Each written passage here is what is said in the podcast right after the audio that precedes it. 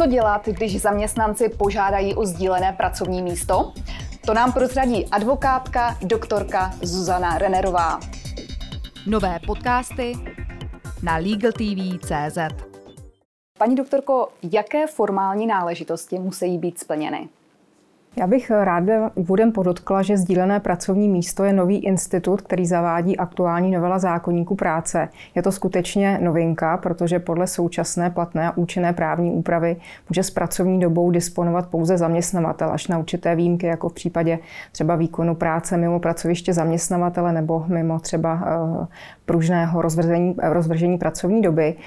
Podstatou sdíleného pracovního místa, abych vůbec osvětlila, o jaký institut jde, je dohoda dvou nebo více zaměstnanců, kteří mají jednak sjednanou kratší pracovní dobu, jednak stejný druh práce o tom, že se budou právě střídat v rámci pracovního místa a budou si sami určovat eh, směny v rámci pracovní doby.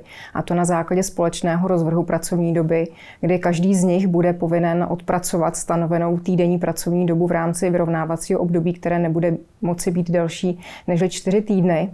Eh, je to novinka, která, nebo vlastně duch celé, celého tohoto opatření je veden záměrem, aby eh, zaměstnanci, kteří jsou určitým způsobem znevýhodněni na trhu práce, nebo především tedy zaměstnankyně, byli schopné slaďovat eh, svůj osobní, soukromý a pracovní život. Čili záměrem je jednak umožnit, aby se mohli snázejí navrátit do pracovního procesu, případně aby vůbec nemuseli v, ve výkonu práce nějakým způsobem jej končit nebo, nebo jej omezovat tím, že se právě nastaví flexibilní podmínky. Ale ráda bych řekla, že se bude jednat pouze o právo, nikoli v povinnost zaměstnavatele. A samozřejmě a priori to bude dopadat, nebo výučně to bude dopadat na zaměstnance v režimu zákonníku práce, to znamená nikoli například na státní zaměstnance, na které se vztahují jiné zvláštní předpisy, typicky zákon o státní službě. A k vašemu dotazu, ten institut nebo tedy to sdílené pracovní místo se bude zřizovat dohodou, asi primárně tedy v rámci pracovní smlouvy, po případě individuální dohodou mezi zaměstnavatelem a tím, kterým dotčeným zaměstnancem bude muset být dodržen požadavek písemné formy, ovšem nepovede to případně k nicotnosti.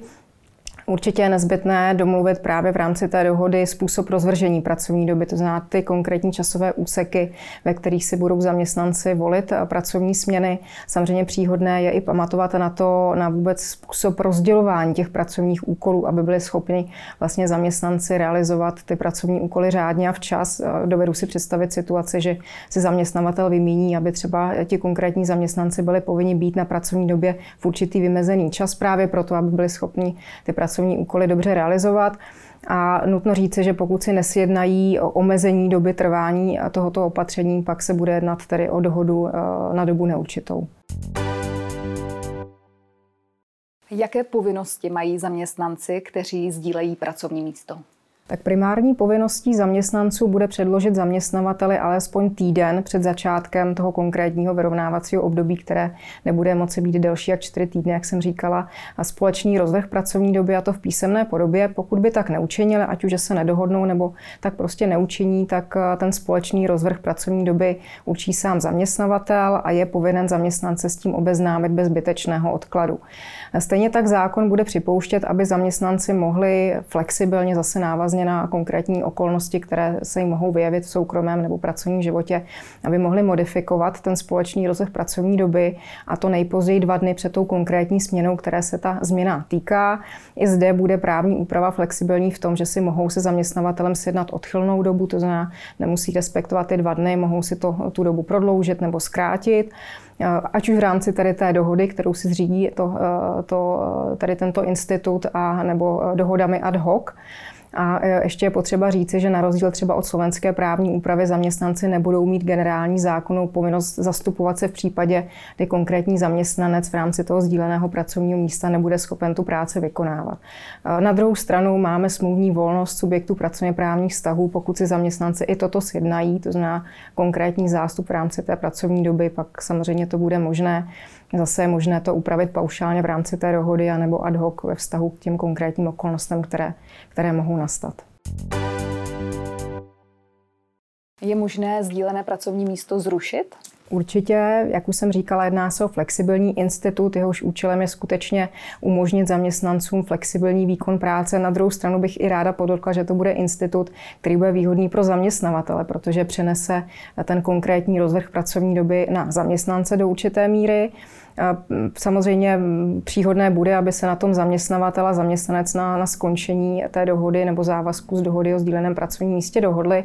Pokud by se nedohodli, pak je dána možnost výpovědi v alespoň 15-denní výpovědní době, ať už tady s uvedením důvodu nebo bez uvedení důvodu. Může to být konkrétní překážka, která zaměstnanci bude bránit v dalším pokračování tohoto režimu. A nebo prostě třeba zaměstnanci nebo zaměstnavatele zjistí, že jim to nevyhovuje. I to se může stát. I zde by měl být dodržen požadavek písemné formy. Na druhou stranu, pokud se tak nestane, opět to nepovede k nicotnosti, v úvozovkách pouze k neplatnosti. A je třeba říci, že samozřejmě nekončí pracovní poměr. To znamená, pokud eh, dojde platně tedy k zániku eh, toho sdíleného pracovního místa, tak samozřejmě zaměstnanec pokračuje ve výkonu práce dál v tom pracovním poměru. To samé platí ve vztahu k ostatním zaměstnancům, kteří vlastně po zániku závazku dohody nebo závazku plynoucího z dohody o sdíleném pracovním místě, eh, jak si pro ně vyplývá. To znamená, tam zákon stanoví jednoznačně, že ten režim se bude uplatňovat pouze do konce vyrovnávacího období, které aktuálně probíhá, potom už nikoliv.